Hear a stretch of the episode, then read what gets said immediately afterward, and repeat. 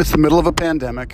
It's hot outside, and I'm headed off to Dolly Sods Wilderness area in the mountains of West Virginia on a backpacking trip with our three kids six year old boy, Hi. a newly minted five year old girl, Say hi. and a two year old boy. And it's going to be an adventure. And to be honest, the adventure began even before I thought it would. I heard it's important for uh, older kids to have the chance to carry their own backpacks. It gives them a sense of purpose, it teaches them to carry their own stuff. So the older two will be carrying, at least for the first hundred yards or so, their own book bags. And I gave them a very, very specific list of what was allowed in their backpacks one water bottle, one rain jacket, one snack, one light toy. And as our departure time neared, I figured it was important to do a backpack contents check. And so I made them sit down, empty the contents of their backpacks, literally like a TSA security check. And you would not imagine what I found inside their backpacks. Isla, what was inside your backpack when we looked? There was at least four journals, notebooks, drawing materials. How many toys? How many? Five toys? And I said, You can take one toy. And she said, That's not a toy, that's my little friend. And she went off to get some more toys. Deck, what did we find inside of your backpack? I don't. It was like a musical stick, um, a little camping sharpie, um, that I have stashed, and I don't know what. Part of a singing bowl, a wood block from a music set, multiple, multiple, a, a, a metal hammer from a, a, a, a child's trebuchet.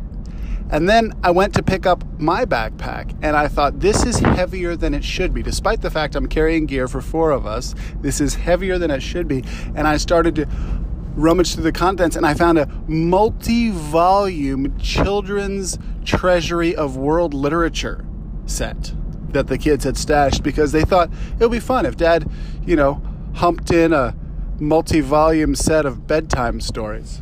So, just to say the adventure has begun, the shenanigans are on, and we are on the road headed for the mountains.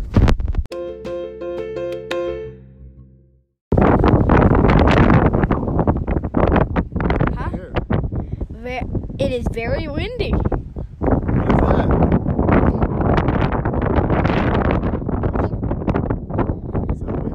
Yeah.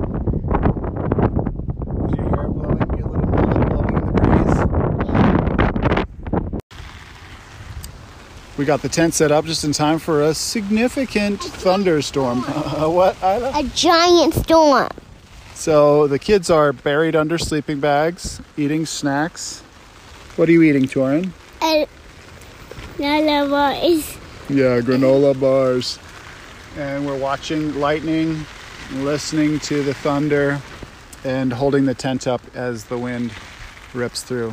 But it's going to be a pretty spectacular evening. We had beautiful lighting before the storm, and I think we're going to have beautiful lighting after it. And we're eating snacks now. After the storm passes, we'll duck out and uh, whip up some macaroni and cheese. We're all looking forward to that, aren't we? yeah. Yeah. I'm tired of these energy bars.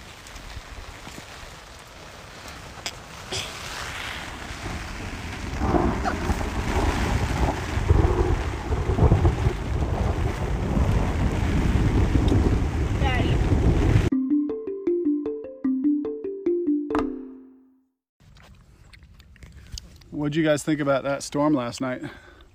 Oh, No. it was awful. Awful. It was cool. How about while you were sleeping? How did you finally get to sleep? This under? How did you finally get to sleep? Oh, when it calmed down. Yeah? Did you just snuggle down in your sleeping bags? Mm-hmm. How about you? Rain, rain, Yeah, a lot of rain. tent. Rain on the tent, you're right. What'd you guys have for breakfast?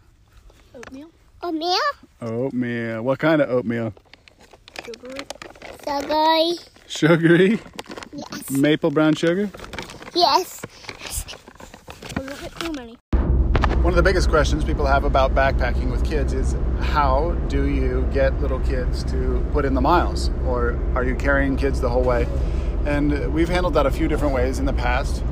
When we backpacked with the older kids when they were young uh, and when there were fewer of them, sometimes we would stick a kid in one of those backpack carriers that also has a little bit of space for gear. So uh, Deuter makes those, Osprey makes those, Kelty makes those. Uh, I think we just had a secondhand one from somewhere, and we were able to put a kid in there, and uh, there was room for a few more liters of gear underneath the kid.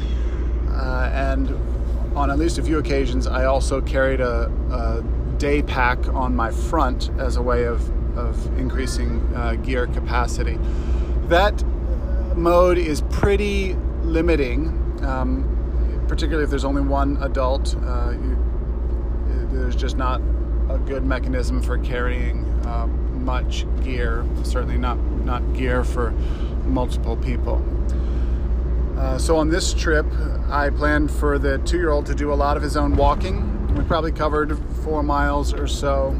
He did a great job, um, and uh, we found with our kids when they can be together, or even more so when they are with cousins or friends uh, who can distract each other and keep each other motivated, they'll walk a lot further than they do if they're just out walking uh, with mommy or daddy. So that was certainly the case for the two-year-old when he was with big brother and big sister. They were great encouragers to him. They held his rock, his hand over the rocks and doing little stream crossings, and uh, he did a great job of walking. There were, uh, to be sure, times when I carried him on my shoulders, so he sort of sat uh, on the um, pack lid for my uh, yeah the pack lid on my backpack up on my shoulders, and that was fine, fairly comfortable. In fact, carrying a kid that way, the if the kid's sitting on the backpack, uh, the the harness system of the backpack helps to distribute a little bit of the weight down to your hips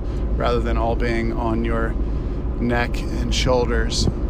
Uh, I took trekking poles this time because I knew I would be carrying a fair bit of weight, and I thought those might help me uh, stabilize, and I could also pass them off to the kid kids both for entertainment and to help them with creek crossings. And uh, Isla, you used the trekking poles a fair bit. What did you think? Yeah, Isla enjoyed using them for crossing creeks and getting around muddy sections where she needed to lean a little bit.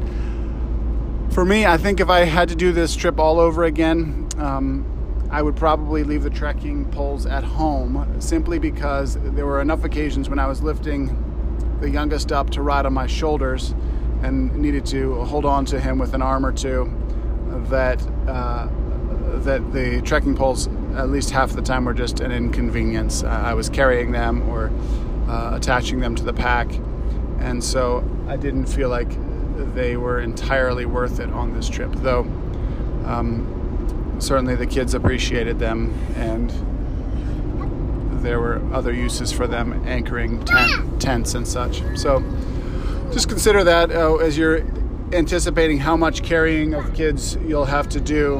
Uh, think about whether you'll have your hands free to use trekking poles, uh, which help with weight distribution and, and, using your upper body as well, or whether they will just be yet another thing that you end up having to carry along with you. What's been your favorite thing about hiking so far, guys?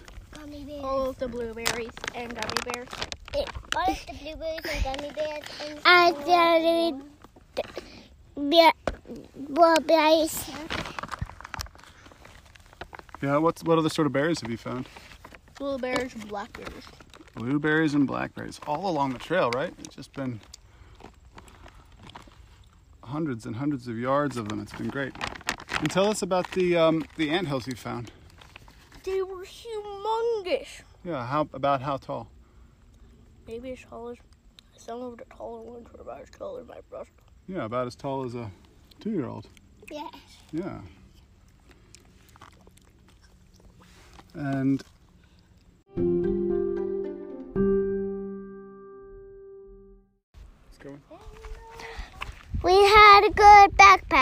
Trip, but now it's ending. We're ending it.